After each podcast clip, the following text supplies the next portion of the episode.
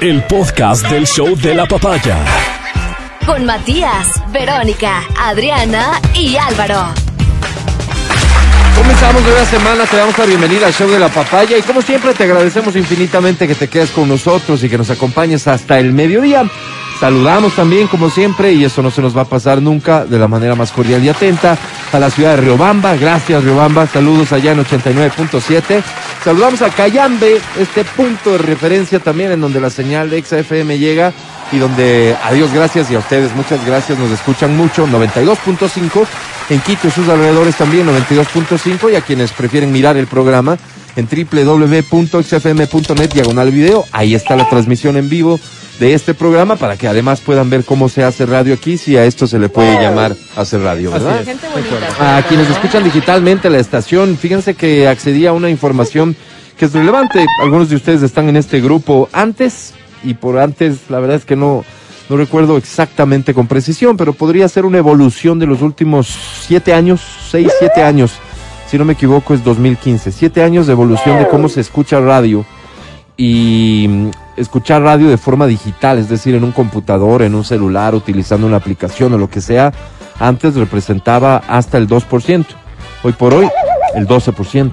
Ah, mira, subió bastante. Subió bastante esta forma también de consumir radio. Por eso decimos, la radio está absolutamente viva, no se diga en vehículos particulares, más del 80% de los vehículos están escuchando en radio cuando están en movimiento. Eh, así que, caray, agradecemos mucho toda esta preferencia y el medio radio, mm, ni se lo crean, quienes en algún momento apuntaban a que podía entrar en un debilitamiento, incluso se hablaba de desaparición. No, eso está lejos de ocurrir, lejos de ocurrir. Tal vez la radio tiene esta enorme virtud, nobleza, digo yo, de adaptarse a las circunstancias y nuevas tecnologías. Pues aquí estamos haciendo radio desde Quito, Ecuador, este país tan maravilloso al que tanto amamos algunos y que, y que tiene problemas tan feos y serios, ¿no? Y, y este tema de las cárceles es, es probablemente hoy por hoy el tema más escandaloso, el que más nos llama la atención, el más doloroso, probablemente sí, sin ser el más grave, sin ser el, el más masivo, porque hay problemas de fondo en cuanto a, a pobreza que, que seguro están cobrando víctimas y hasta vidas a diario pero como es parte de, de, lo que vivimos en este país y en el mundo entero, eh, no tiene tal vez la atención que debería tener. Y claro, menos cuando tenemos una crisis como la que estamos viviendo, esta crisis que se llama crisis carcelaria.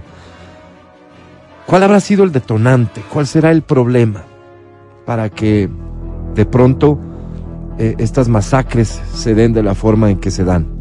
¿Quién está tomando esas decisiones? ¿Qué está en disputa? ¿Qué está en juego? Se trata de, esta pelea entre las distintas bandas que algún ala del periodismo nos ha permitido conocer más a fondo, cómo, cómo están organizadas hasta las cárceles en función de, de bandas delincuenciales. Que existe una estructura, una, una organización, entonces hay territorios, como hay territorios de delincuencia afuera, territorios del narcotráfico. ¿A quién representan estas bandas? ¿Realmente es una disputa entre estas bandas? que es este crimen organizado al final que, que está seguramente peleándose liderazgo en algún en alguna de las líneas de comillas negocio ¿Qué es lo que está sucediendo? ¿Cómo es que sucede ahora con la frecuencia que sucede? Pretender, más allá de la intención de muchos, buscar un, en este gobierno responsable por acción u omisión, eh, me parece que están en todo su derecho, como siempre digo, pero caramba que, que no es querer ver el problema, ¿no? ¿Qué decisión ha tomado este gobierno o ha dejado de tomar este gobierno como para que haya provocado la crisis que ha provocado? ¿Acaso hay una decisión de gobierno inherente a se dejó de hacer tal cosa, entonces ahí están las consecuencias? ¿O se hizo tal cosa y ahí están las consecuencias? Decisiones equivocadas, erradas. ¿Qué provoca esto? Hay varias teorías, una es esta que, que estoy refiriendo sobre disputas entre bandas que están relacionadas, según dicen muchos, con, con el tema del narcotráfico, que en este país, según también hoy conocemos por cifras, dejó de ser este lugar de paso de droga y se ha convertido, aparte, en un lugar de consumo de droga. Entonces, si es que hay consumo de droga, hay un negocio de venta de droga. Si hay un negocio de venta de droga, hay una disputa seguramente por parte de quienes manejan esta atroz industria por intentar tener mercados. Y eso es lo que pasa en todos los lugares donde el consumo de drogas provoca justamente una gran demanda. Ha pasado algo, digo yo. Es difícil in- in- intentar tener una idea clara, presunciones muchas. Muchas. Intentar generar un caos, intentar que el gobierno se vea como un gobierno no eficiente, inoperante, pon el membrete que quieras que no logra resolver un tema. Imagínense si las cárceles no puede controlar, ¿cómo va a controlar la delincuencia en las calles? Reflexiones que me di el trabajo, y es un trabajo de verdad escuchar de dónde vienen, sobre todo en esta mañana, que me parece que hay ocasiones en que o todo lo que ocurre se ajusta perfectamente a sus planes y objetivos, o es que no guardan ni las formas y terminan delatándose porque ese es el camino que desde todos los ámbitos posibles se está intentando empujar. El que se observe a un gobierno supuestamente ineficiente y que se genere una conmoción política y este término tiene un peso enorme. Una conmoción social, perdón. Y esto tiene un peso enorme cuando la conmoción social es el argumento que en otro ámbito en el de la supuesta investigación de los Pandora Papers quieren agarrar para sacar de su cargo al presidente de la República. Y no se trata no se trata de odio y no se trata de como algunos dicen quererle echar la culpa de todo al correísmo. Me parece que es un excelente recurso que hoy muchos han sacado, muchos han sacado, desde los dos lados. Desde esta condenar esta práctica que muchos gobiernos tienen de echarle la culpa de todo a los que vienen atrás, lo cual políticamente es absolutamente cierto y condenable, ni más faltaba. Los gobiernos están ahí para resolver los problemas. Pero también esto de dejar de lado el odio y que deberíamos virar la página y mirar hacia adelante porque de lo contrario no vamos a poder construir país. Conceptualmente estas dos cosas tienen, tienen mucho sentido, ni más faltaba, tienen mucho sentido y muchos adherentes. En esto de no culpar a los gobiernos anteriores, yo creo que, repito, conceptualmente tiene mucho sentido. Pero cuando vivimos una situación como la que vivimos, que tiene un origen en la Constitución, y quiero brevemente, brevemente, acogerme a, una, a un hilo de tweets que aclaran mucho lo que está ocurriendo. Yo les pido mucha atención porque probablemente ustedes en, en Twitter no lo, no lo hayan visto. Veo que apenas tiene 185 me gusta, 58 retweets. El, el primer tweet de este hilo. Y probablemente muchos de ustedes no han podido verlo. Y es un hilo que resume en buena medida lo que está ocurriendo. Habrán visto ustedes que el fin de semana el gobierno ha exhortado, ha pedido, ha exigido a la Corte Constitucional que le permita hacer cosas que el gobierno cree que necesita hacer para controlar esta situación. Habrán visto que la Corte Constitucional ha respondido. Entonces, esto nos puede aclarar algunas de las cosas que suceden. Dice, en primer lugar, ¿qué es y qué hace la Corte Constitucional? Es el órgano máximo que interpreta la Constitución y no forma parte de ninguna función del Estado. Como todos saben, no hay nada ni nadie que pueda estar sobre la Constitución. En teoría, solo el derecho internacional, siempre y cuando no vaya en contra de la Carta Magna, o sea, de la Constitución. Por eso dice en teoría. Cada que se decreta un estado de excepción, como el de la cárcel, que fue decretado por el gobierno, la Corte Constitucional tiene que declarar si es o no constitucional. Puede hacerlo de forma parcial o total. Ahora, ¿qué pasa con los militares, policías y guías penitenciarios? Vamos por partes, dice. Las Fuerzas Armadas tienen funciones específicas que están en la Constitución, señala los artículos. También en la Ley de Seguridad Pública del Estado y en el Código Orgánico de Entidades de Seguridad Ciudadana y Orden Público, entre otros, por lo que no pueden hacer nada fuera de lo que ahí está señalado. No pueden hacer nada fuera de lo que ahí está señalado.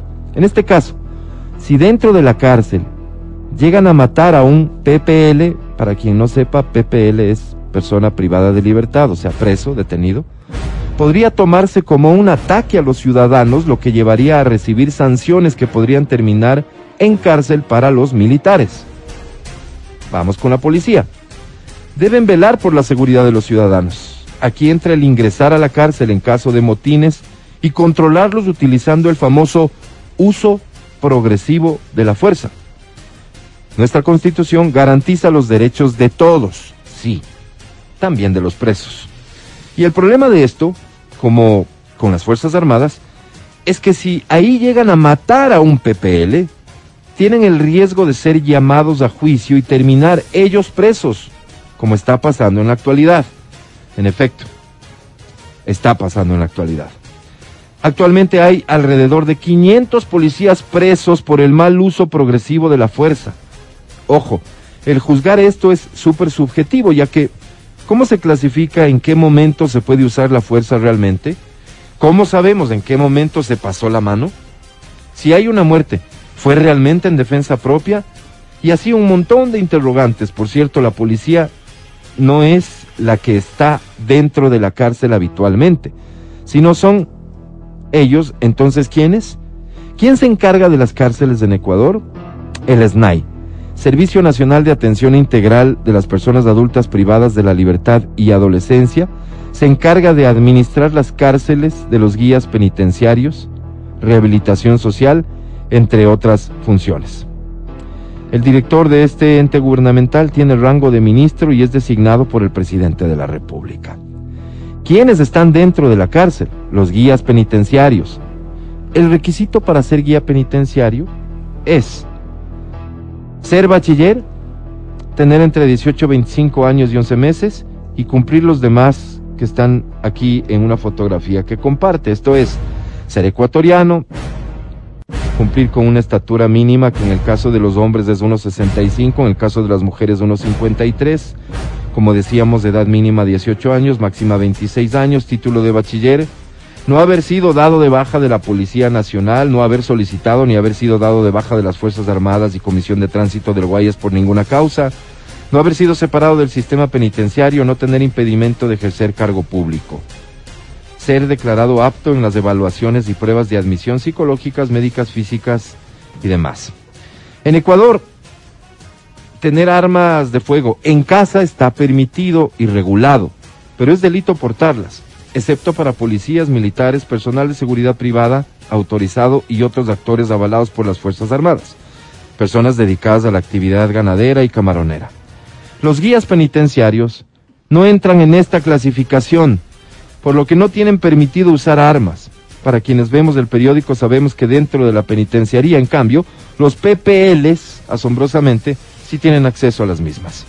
Otro dato súper importante, dice este hilo, sobre los guías penitenciarios es que solo hay 80 para cuidar la seguridad de 8.000 PPLs. Entonces, ¿qué papel juega la Corte Constitucional en la crisis penitenciaria?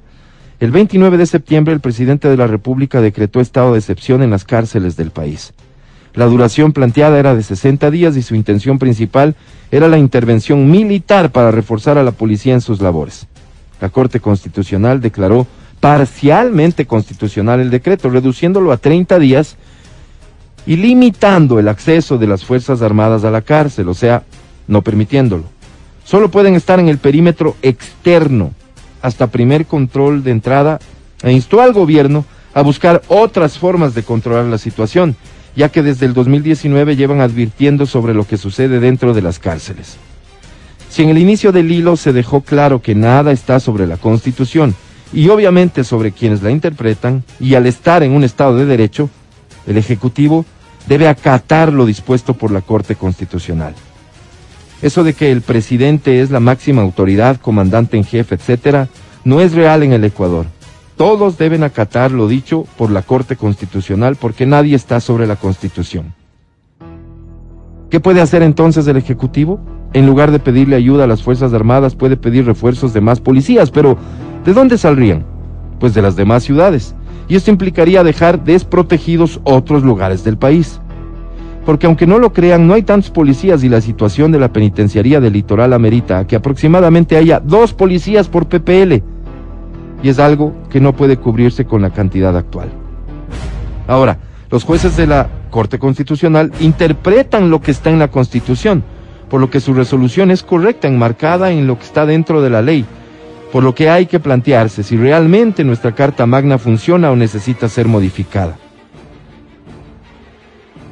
Yo digo, a mí esto me aclara un montón de cosas, porque la indignación que a todos los ecuatorianos seguramente nos llena cuando vemos las imágenes que vemos, cuando vemos que, que se transmite en vivo la masacre, cuando vemos que previo a que comiencen los disparos y hay transmisiones de presos pidiendo que les vayan a ayudar y demás. Entonces te entra una indignación que por supuesto no cabes en ella y dices, ¿y dónde está la policía?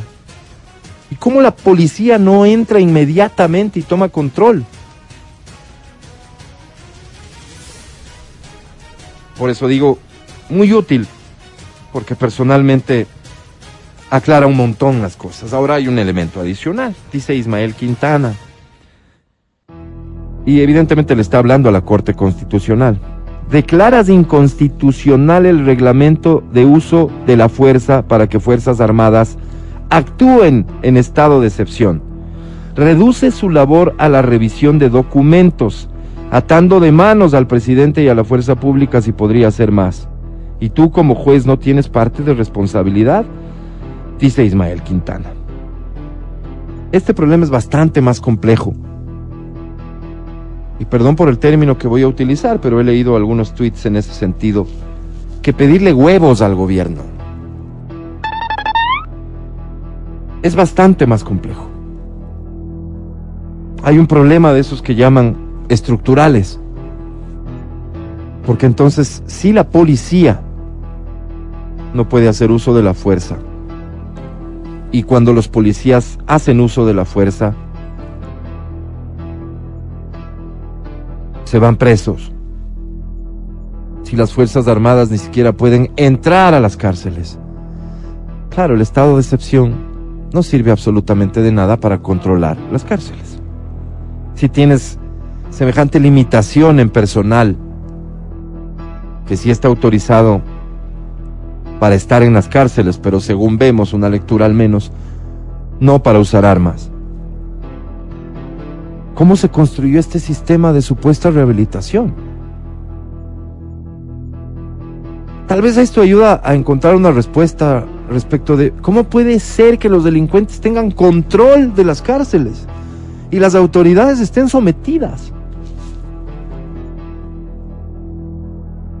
Cuando los elementos adicionales a la delincuencia y a la situación de las cárceles en el mundo siempre tienen que ver con complicidad en esas autoridades, con chantaje, con manejo de mucho dinero, con amenazas, etcétera. Entonces ellos, por supuesto que van a tener acceso a armas. Pero no solo que van a tener acceso a las armas que usan para las matanzas, sino que casi casi están seguros de que a ellos no les va a llegar una sola bala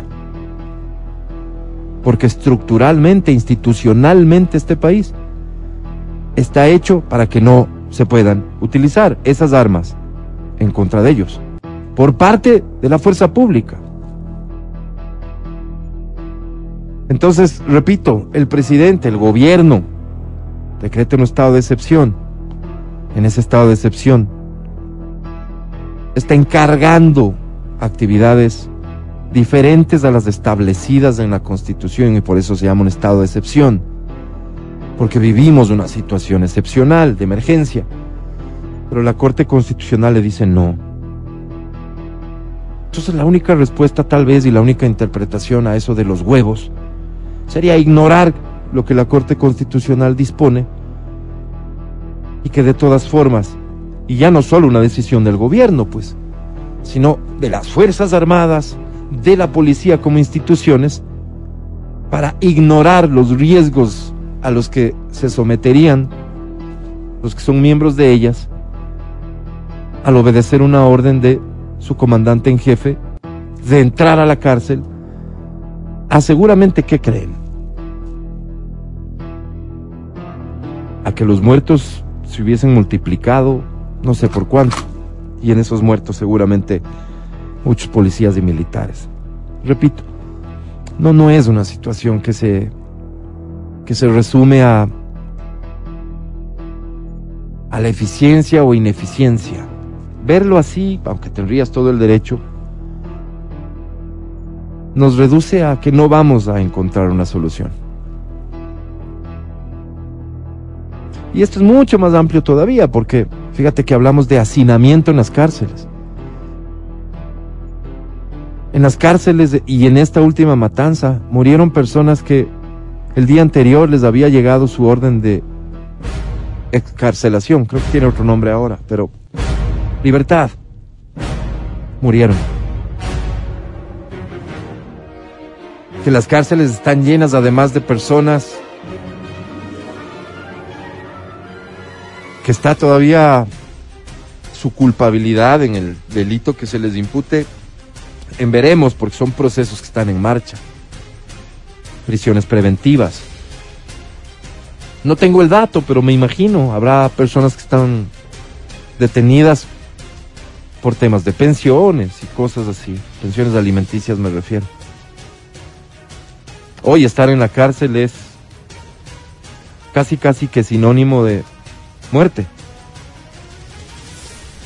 Ya no solo estamos hablando de esas, nos decía hoy Rafael Ollarte en el noticiero matinal, de esas escuelas de delincuencia, Ahora estamos hablando de las cárceles como un muy probable escenario de muerte. Repito, esta crisis, este nivel de violencia, estas decisiones de los jefes de las distintas bandas o de quien sea que esté detrás, ¿por qué, ¿por qué hoy? ¿Por qué ahora? ¿Qué ha pasado para que tomen esta decisión? ¿Qué buscan? ¿Están jugando para ellos? ¿Tiene que ver con estas cantidades que ya ni siquiera podemos racionalizar de incautación de droga? ¿Qué tiene que ver la política en esto?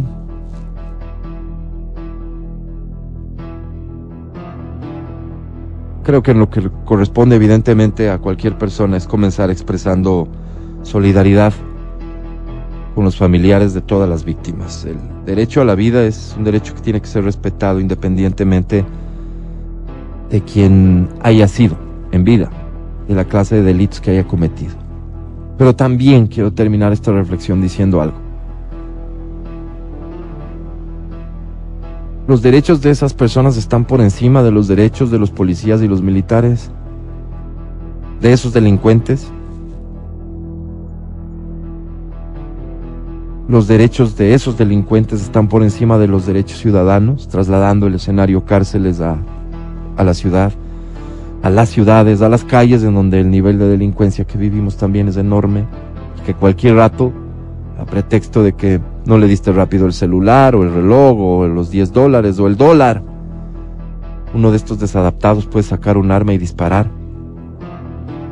¿Realmente el problema es que se han excedido en prisiones preventivas? Esto es mucho más complejo y seguro que amerita decisiones.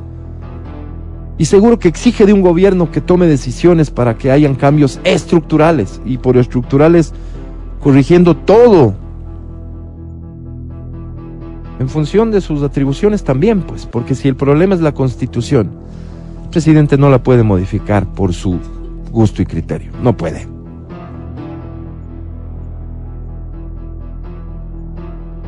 que tampoco los ciudadanos nos podemos conformar con un escenario en el que consideramos al gobierno atado de pies y manos, pero por supuesto que no. Definitivamente no. Y tenemos que exigir que se tomen decisiones, pero exigir a todos los que tienen que ver con esto. A todos. Y la Corte Constitucional es protagonista de esto. Es un estado de excepción por una situación excepcional que vive este país en estos momentos. Repito, ¿por qué en estos momentos? 934. Insisto con expresar nuestra solidaridad a todas las personas, los familiares de quienes han, han fallecido y a todas las personas que de una u otra manera por esto se ven afectados. Saludo con mi querido compañero Matías Dávila. ¿Cómo estás, amigo? Buenos Amigo días. Querido, ¿cómo estás? Buenos días. A ver, sobre el tema tengo algunas reflexiones. La primera es que alguien está haciendo mal su trabajo. No entiendo cómo entra la policía, entra el ejército y siguen habiendo armas. No, no entra la policía y no entra el ejército, como te acabo de ¿Te decir. acuerdas, ¿Te acuerdas que en la primera instancia entra la policía cuando hubo los ciento y pico de muertos? ¿Te acuerdas que hubo imágenes de la policía encontrando armas en, Sí, las- claro. en los lugares, en Claro. las, eh, uno en el techo? Claro, y las armas que se encontraron se sacaron. Exacto. Y todo el tiempo se están encontrando más armas y más armas. Exacto. Entonces, vos dices, ahí hicieron una primera limpieza. Sí, oye, qué bien escondidas han estado el resto de armas. No, no, es que entran todo el tiempo. Exacto. Y si hay dos perímetros, si hay dos eh, perímetros de seguridad, ¿cómo entran las armas? ¿Cómo están entrando? Entonces, aquí para mí está sumamente claro, ¿no? Mira, yo, yo, yo analizo las cosas desde, desde el día a día, más que desde la constitución, más, de, más de- desde, el- desde lo que dice la ley, desde la lógica. Porque soy padre de familia, porque tengo hijos, porque estoy a cargo de, no sé, algún proyecto en la comunidad, cualquier cosa así. Y puedo darme cuenta que las cosas o funcionan o no funcionan, pues. Y si no funcionan, pues tenemos que hacer que funcionen. Y yo creo que en este momento, o sea, evidentemente eso no funcionó, ¿no? No está funcionando que el ejército y la policía estén haciendo los dos cercos de seguridad y entran, sigan entrando las armas. Pues, alguien hay que jalar las orejas ahí, pues no es cierto. O sea, no es que, o, o- o cómo están entrando las armas, o estas armas ya estarían ahí. E- Y si estuvieron ahí, entonces estás haciendo mal el trabajo de búsqueda. O sea, ¿cómo, cómo estás haciendo? Yo no puedo dejar de mencionarles, pues. Imag- imagínate. imagi- para mí eso es terrible. Dos, em, como te digo, desde la lógica vos dices hay que patear el tablero. Y esto había que patearlo desde hace rato. Rehabilitación. Esto dejó de ser, no sé si algún día fue rehabilitación. No sé si en la construcción misma podremos decir, oye, no, en 1800 tal, cuando se creó sí rehabilitaban, sí había talleres y los, las personas salían como gente Bueno, de bien. Digamos Yo no que sé. en, en, en- la norma, en los reglamentos, así dice. Claro, claro, ¿no? claro, claro.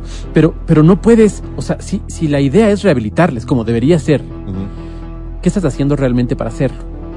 Cuando vos accedes al material que filmaba el Freddy Ehlers en el programa de la televisión hace 20 años, te puedes dar cuenta que eran tratados como verdaderos animales, ¿no?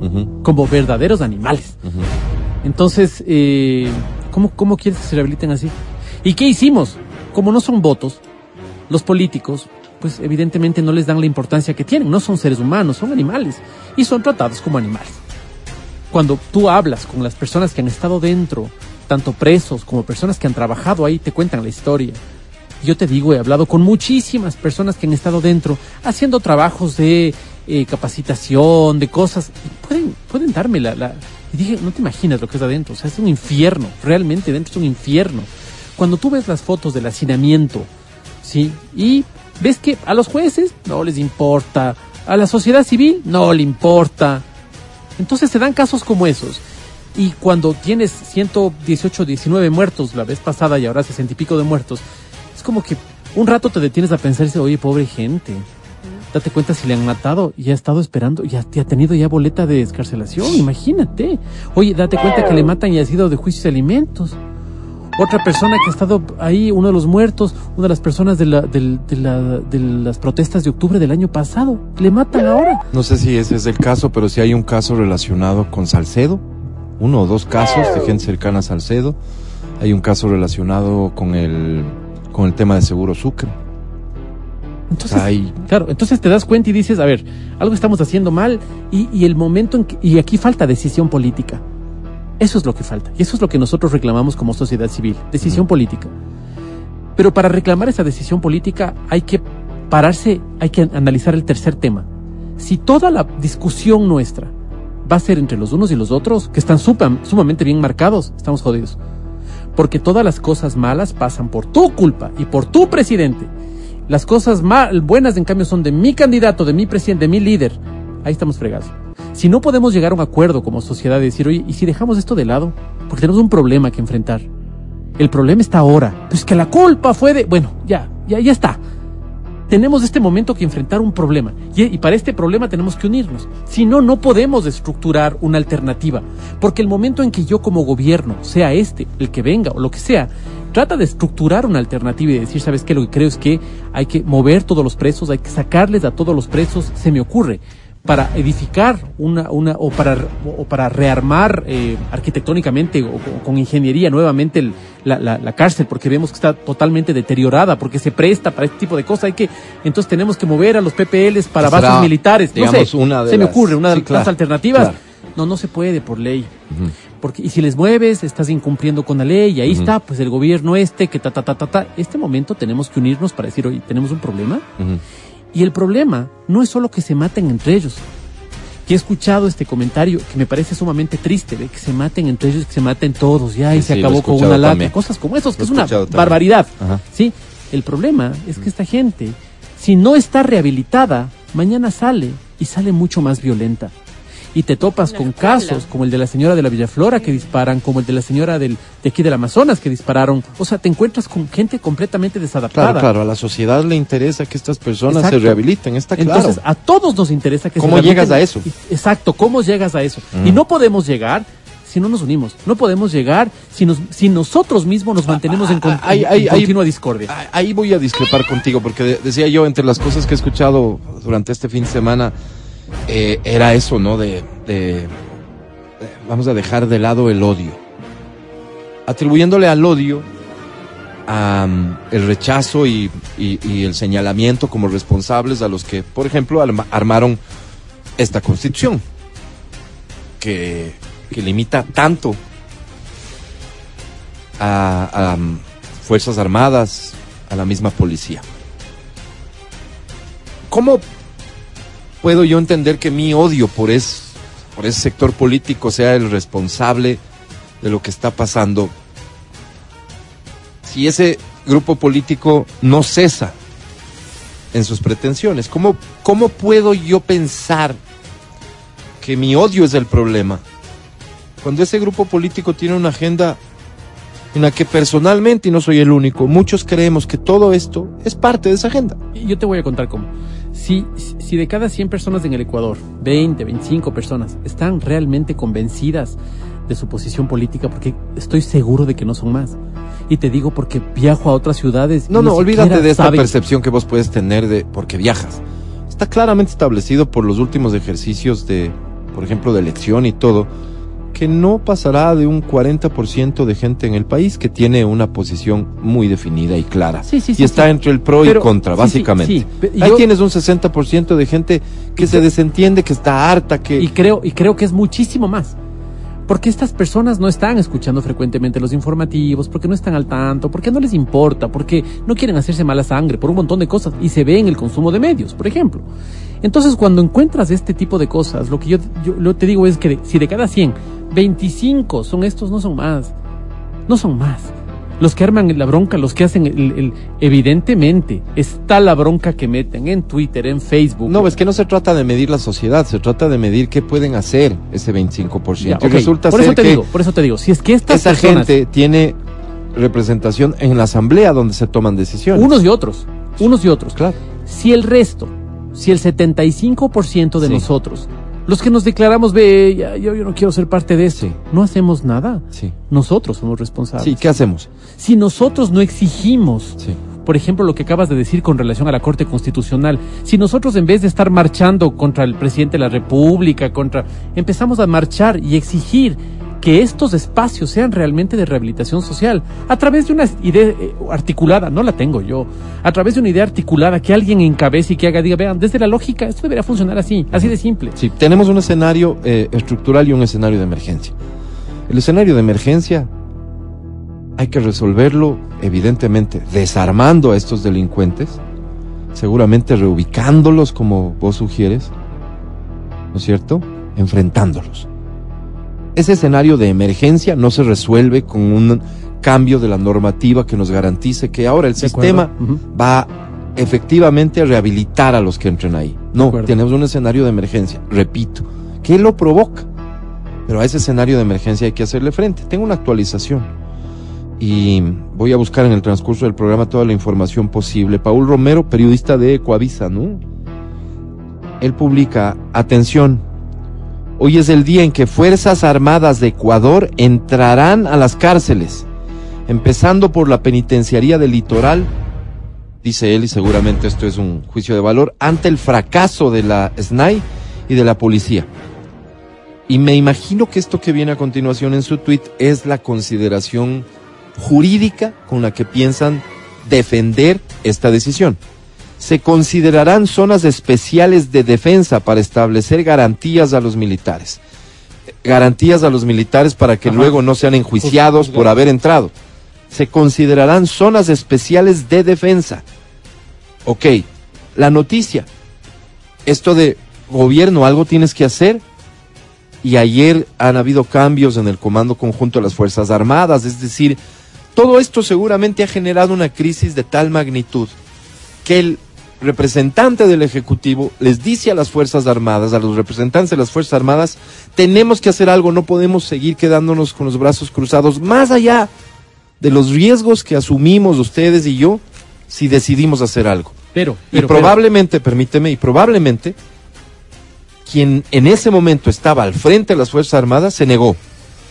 Produce cambio y quien asume el comando conjunto acepta el reto y el día de hoy se anuncia que las Fuerzas Armadas ingresarán a las cárceles y empiezan por la penitenciaría del litoral. ¿Qué va a pasar y cuál va a ser el resultado de este ingreso de Fuerzas Armadas, elementos que están preparados de otra forma y seguro para enfrentar una situación compleja como las de, es la de enfrentar a un grupo armado internamente, que conoce perfectamente su territorio, que tiene control del territorio, que seguramente advertido está de esta posibilidad, que seguramente tiene la forma de tener rehenes, es decir, todo un escenario realmente catastrófico y apocalíptico.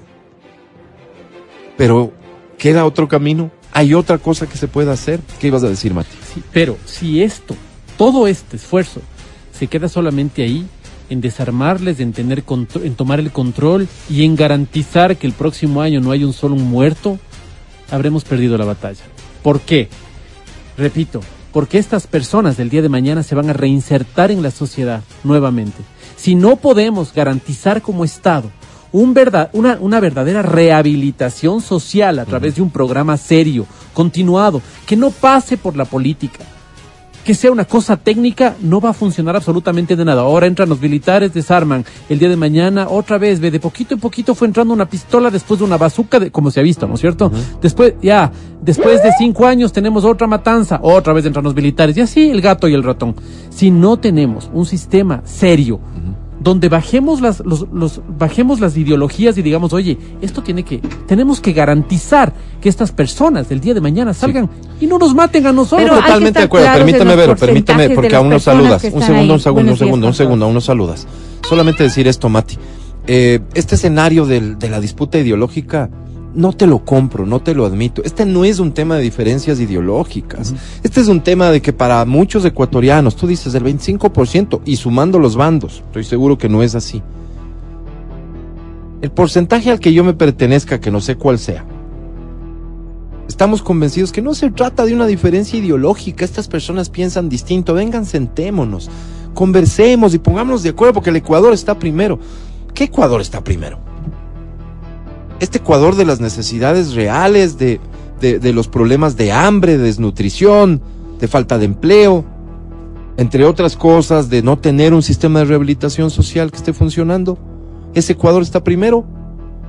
¿O el Ecuador de la impunidad, de querer liberar a sus presos, de querer salir de los problemas legales que tienen? ¿Qué Ecuador? El Ecuador por el que tú peleas no es el mismo por el que yo peleo. No me puedo sentar contigo porque esta no es una diferencia ideológica. Es más, estoy convencido que estás detrás de todo esto. Entonces no es, yo no compro, me parece que es romantizar un problema que va más allá, pero ventajosamente, y como lo importante aquí es el objetivo, Mati, ventajosamente, no creo que depende de eso. Y ahí sí digo yo, ahí sí digo yo, de lo que depende es de que exista una, que también lo mencionaste, decisión política de tomar este tema, ¿no es cierto?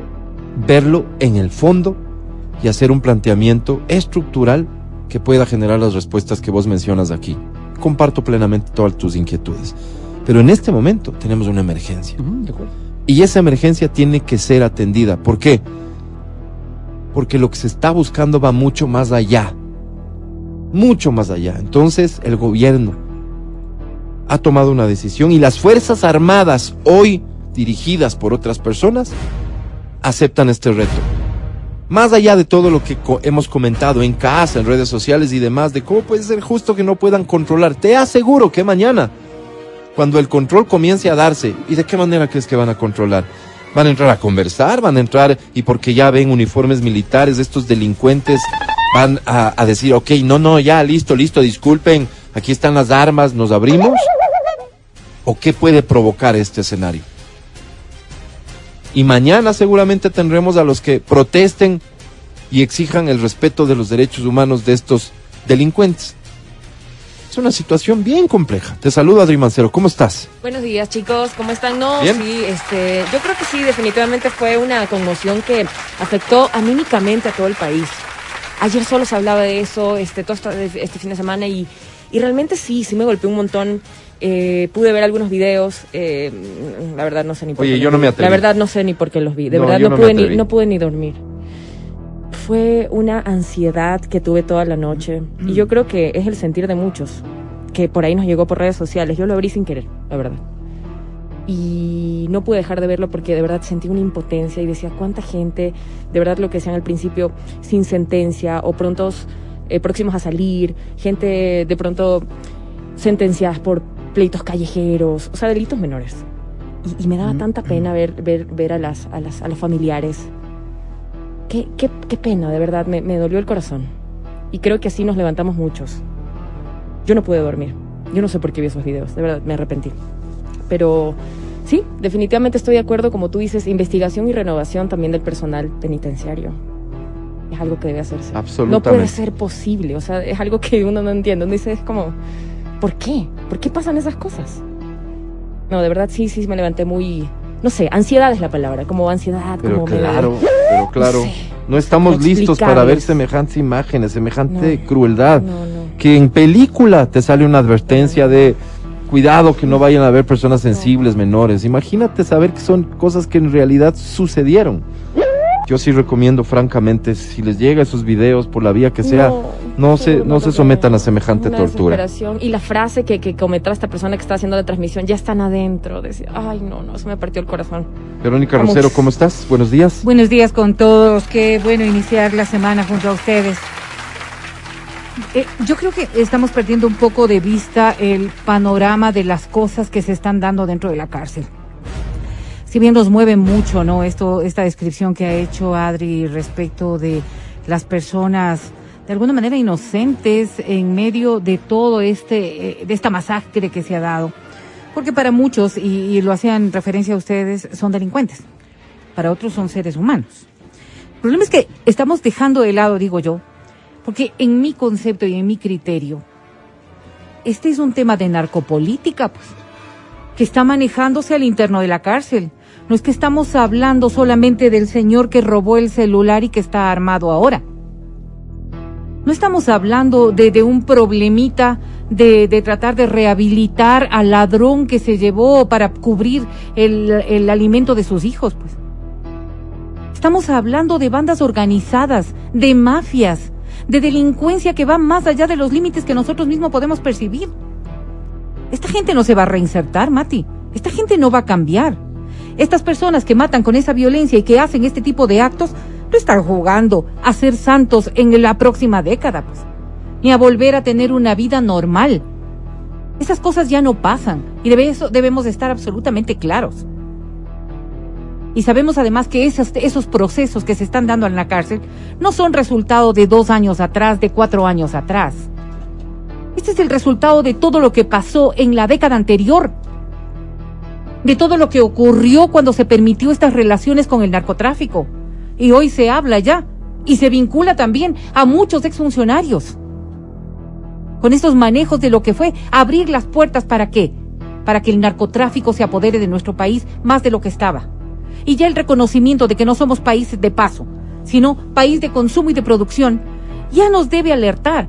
¿O qué es lo que queremos? ¿Convertirnos ahora mismo en una Colombia o en un México? Definitivamente no. Me duele como a cualquier ser humano la muerte de otro. Pero es el momento de tomar decisiones y de hacer una verdadera transformación de lo que no queremos ser, pues. ¿Quién va a querer vivir como se está viviendo ahora en México? Los pasos hay que darlos ahora. Y la reinserción y la preocupación de quienes están ahora en las cárceles, qué bueno que exista en la mente y en el corazón de muchos pero lo que nos toca cuidar es la seguridad del país. Y hacia eso sí, las medidas y las decisiones que se tomen serán, Dios quiera, las correctas. Los que tengan que estar allí tendrán que estar. Me sorprende terriblemente escuchar cada información que habla de la cantidad de armamento que hay dentro de las cárceles. Armamento que no tiene ni la policía. ¿Cómo pueden tener personas, simples delincuentes, ese nivel de armamento dentro. Cada muerto que sale por fuera de la cárcel está ordenado desde adentro. Entonces la cárcel no se convirtió pues en el centro de detención, sino es la vivienda de los mafiosos que están acabando con el país. Y ahí sí, el presidente de la República ha tomado una decisión y ya veremos cuál va a ser el papel de la Corte Constitucional, más allá de lo que digan los constitucionalistas, los defensores de derechos humanos y cualquier jurista que pueda argumentar el rol. Pero estas cosas que están ocurriendo con nuestro país es la antesala de lo que podría ser un verdadero infierno. Y yo no quiero vivir un infierno.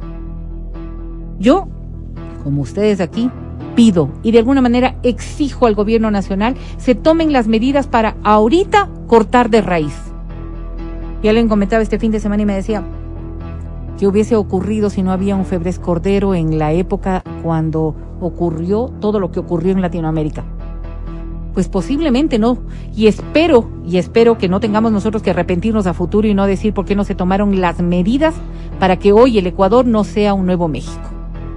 Uno es el escenario de urgencia, otro el escenario estructural. Y creo pero que hay una cosa que me preocupó sobre lo que acaba de decir Verónica. Dice, hay personas que no se van a reinsertar. Entonces, ¿y qué hacemos? Entonces, la pena de muerte para porque van a ser un peligro. La cárcel, mijo, la cárcel, la cárcel, la si cárcel no permanente. Si no hay cadena perpetua, porque en el Ecuador no hay cadena perpetua. Esos son cosas que tendrán que cambiar. Pero tú pensar que vas a ir, lo que vas a ir, es que estas personas van a salir. ¿Perdón? O sea, tarde o temprano esta gente va a salir, pero ese sí, es por el problema. supuesto. Y es que ahí es donde nosotros tenemos o no que deberían. estar pendientes o no deberían a través de una reforma para hacer una sí, lo que sea necesario, lo que Correcto. sea necesario. Pero claro, desconocer que hay personas que no les interesa rehabilitarse también sería ingenuo, pues, ¿no es cierto? evidentemente hay personas a las que no les va a interesar. Ese es su mundo, pues, Álvaro. Y, y, respecto del tema estructural, de, fíjate, ¿no? O sea, aquí en, en, la más absoluta ignorancia, pero repletos de, de inquietud, de molestia, de indignación, en distintos sentidos, pero indignación al fin. Eh, comenzamos a decir, no, entonces qué pena de muerte, entonces qué eh, cadena perpetua, entonces no, un sistema de rehabilitación como en no sé qué país de Europa en donde realmente hasta el, hasta el más malo de los malos salió vuelto bueno, bueno, bueno, no sé. Habremos de discutir como sociedad, supongo, para llegar a esas reformas estructurales que van a tener que pasar por un proceso de propuesta, de liberación, aprobación, si es que es ley, si es constitución, no, no quiero ni imaginarme porque simplemente parece que estaríamos hablando de un imposible. Pero hay quienes tienen una visión mucho más dura de lo que debería estar ocurriendo en este momento. Y la verdad es que yo no comulgo al 100% con esto, pero entiendo perfectamente el tema. Y es más, no me atrevería a decir que me opongo en el escenario que él plantea. Dice él, basta de polémica el que a hierro mata, a hierro muere. Piensa, dice, si fuera tu hijo, tu padre o tu hermano el que fue víctima de estos asesinos, ¿estarías defendiendo la rehabilitación de estos PPLs? En tiempos de Febres Cordero, lo que decía Verónica, había fumisa. ¿Qué querrá decir eso? ¿Y saben qué hacían? No, no, eh, espantoso esto, claro. No, por eso digo, no, no puedo compartir al 100% eso, pero hay un montón de gente que lo que exige es fuerza. Sí, bueno, para los que para los que tuvimos familiares que fueron agredidos en la época de Febres Cordero, es solo una locura. Y para quienes tuvieron también familiares secuestrados y, que fueron asesinados por los grupos, pero pues eran las medidas necesarias. por eso te digo, estas dualidades son duras. Para los que, tuvimos, para los que tuvimos del otro lado, te digo, fue terrible. Pero fíjate que no es y tanto aquí, así. Y aquí también habría que decirnos, si tú tuvieras un hijo sí. que, que tenía un panfleto del Che Guevara y que por eso eso fue suficiente para que le metan horrenda pizza. Sí. O sea, yo, yo, lo pensaría. Pero, fíjate, yo lo pensaría. Eh, eh, sí, no.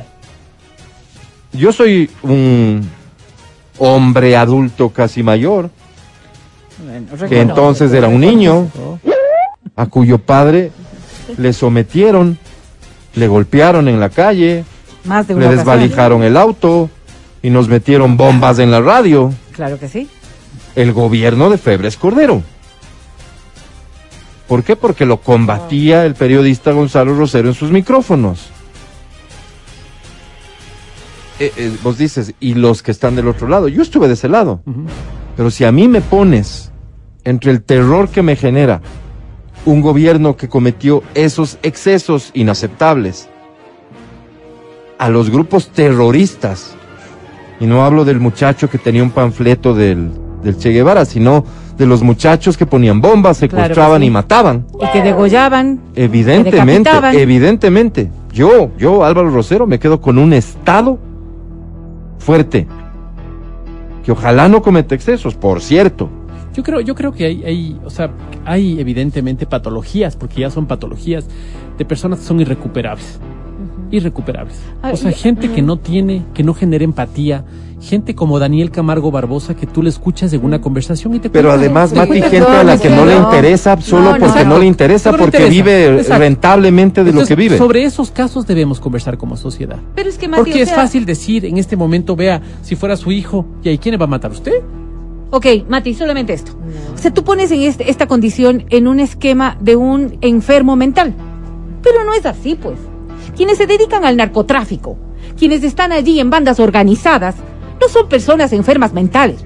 Son personas que han hecho su vida en base a eso y que muy poco les va a preocupar si es que hay un nivel de reinserción ni de cambiar mi vida. Esto me está enriqueciendo, esto es lo que hace. lo único que quiero es meter a unos cuantos más y los que no estén de acuerdo conmigo los eliminamos porque esa es la concepción, o sea, pero no creo que es la generalidad. Perdón, no creo, no creo, que, sea la generalidad, pero es un amplísimo porcentaje. Si no las cárceles no fueran lo que ahora son. Sí, yo no creo que es así. ¿Y sabes por qué? Porque yo he estado del otro lado. Pues. ¿Cuál es el otro lado, Mati? Yo he visto, por ejemplo, gente rehabilitada de cosas, pero que vos decías, es imposible esto. Pues. ¿Cómo qué, Bati? Delincuencia, violaciones, alcoholismo. Una. ¿Una qué? Una violación, un asesinato. Cuando estás viendo un esquema de narcotráfico como el que estamos viendo, cuando cogen y patean la cabeza de un PPL. De acuerdo. Como si fuese... Yo entiendo, yo entiendo, yo, entiendo nuevas. Cuando le vi en una entrevista a Carlos Vera hablar sobre, él decía que en un momento de la vida él había necesitado más seguridad que la que podía darle la policía y que había tenido una reunión con una con uno de estos PPL, con, uno de estos cabecillas que mataron un Mant. Entonces dice, yo me reuní con él y él lo que me dijo fue que ya quería dejar esta vida de violencia y que lo que quería era irse a vivir a la Argentina. Él decía, bueno, para mí era admisible, pero era una, o sea, reunirme con él fue necesario para poder tener la seguridad que, necesitaba. Eh, yo creo que hay, hay muchas consideraciones según las cuales las personas pueden cambiar de vida, ¿me entiendes? Uno en mil. Yo, yo, no sé, Vero. O sea, que yo no sé, que hay un esquema, uno en mil, pero los 999, yo, no, yo no me quiero poner en ese riesgo, sí, Cuando yo pongo, por ejemplo, el caso de Singapur, que lo menciono frecuentemente, y ves que hubo 500 mil personas fusiladas dices, wow, claro, ahora tiene un estado de bienestar, ahora tiene un estado totalmente eh, es un paraíso realmente, ¿no? Pero el costo es bastante alto. Sí, no, no, no, no, no, no, no, por eso, es que no, creo que estemos en condiciones nosotros de discutir una cosa así, pero las posiciones pueden llegar así a ser así de, de extremas, ¿no es cierto? Y así como hay quienes exijan el uso de la fuerza en todo sentido y a esa magnitud, eh, también está el otro camino, ¿no? Que es un poco tal vez del que vos hablas, Mati, de la rehabilitación. Pero es a largo plazo también, ¿no? Sí, por supuesto, y, además eso implica que exista un sistema que responda, que responda a eso, pero como pero autoridad. No es la prioridad ahora, pero como autoridad, como autoridad, ¿qué decisión tomas como autoridad? Si tienes un momento de crisis como la que vivimos en este momento, de emergencia, de urgencia, pues yo creo que la decisión tiene que ir en el sentido de controlar esa emergencia. De acuerdo. ¿Cómo se va a controlar? Repito, prepárate para mañana. La gente quejándose de que los militares hayan ingresado a las cárceles porque no es una atribución que les reconoce la Constitución. Y, hay una responsabilidad de quienes van a estar, los jueces constitucionales. Sí, sí. Una exigencia de los ciudadanos también, al menos de mí. Absolutamente. Sí, porque yo no entiendo cómo. No, y por lo que he visto de mucha gente. Eh, esa es una situación de emergencia. Ahora, después de visto el fracaso del sistema de rehabilitación social, no es que no es la urgencia, claro, no, repito, y coincido con Vero, no, no es lo de ahorita, pero para pasado mañana ya hay que comenzar a pensar, para eso es, Estado y para eso es gobierno, hay que comenzar a pensar y cómo resuelvo esto en el fondo y qué propuestas Mira, tengo como gobierno. Es como los médicos. Tienes unos, unos urgenciólogos que no pueden estar, que no tienen la posibilidad de hacer las preguntas que deberían y todo el historial porque la persona se está muriendo. Claro. Hay que tomar medidas en ese momento y salvarle la vida y, y salvarle. Y el escenario de, y, ok, le salvé la vida y ahora qué hago para que se cure. O, exacto, esa es una. Después ver cómo le curo. Y el tercer escenario podría ser este médico ocupacional que dice, oye, si sigues tomando azúcar como estás tomando, seguramente vas a tener un problema 10 años Absolutamente, es responsabilidad del Estado como tal, las instituciones, ¿no es cierto? Hay que repensar. ¿Hay alguna duda de que hay que repensar este sistema? No. Creería yo que ninguna. No, no, Creería yo que ninguna, pero insisto, y, y, convencido cada vez más de que el problema a todo esto no es mi odio contra el correísmo, sino el amor de muchos por el correísmo es un tema de visiones. ¿Cómo, cómo hacemos? ¿Cogemos a bandas de delincuentes y les perdonamos sus delitos como lo hizo Correa? Y les supuestamente reinsertamos en la sociedad, pero para que estén a disposición mía. Evidentemente no, pues mi respuesta va a ser no. Y para quien hoy pretende olvidarse de que esto así sucedía, Aquí está este video que nos lo recuerda claramente. Eh, por favor. Y tuvimos un acto tremendamente emotivo, reconfortante, darles personería jurídica a los Latin King. Les pedimos que se llamen reyes y reyes, reinas y reyes latinos, ¿no? Porque el colonialismo también es cultural, Latin King, anglicismo. Ya hablamos español, ¿verdad? Entonces, con representantes de los Latin King, Tuvimos un acto donde se le dio personalidad jurídica, se han constituido en corporación que va a poder pedir crédito, capacitación, etcétera, para tener sus empresas. Una maravilla. No lo va me explicaban sus principios, etcétera, y parece que muchas veces se toman el nombre de ellos para cometer actos violentos. En su reglamento están no robar, etcétera, ¿no? Incluso están contra el aborto. Me explicaban todo aquello, pero bueno, incluso otros grupos que hayan cometido actos violentos, etcétera, dentro de sus códigos hay principios de nobleza, de honor. A mí los Latin Kings me, recuerdan mucho a los Boy Scouts. Yo también he sido Boy Scout a los siete años, con sus principios, con sus leyes, con su hermandad. No más palabras. Este es el show de la papaya. Buenos días.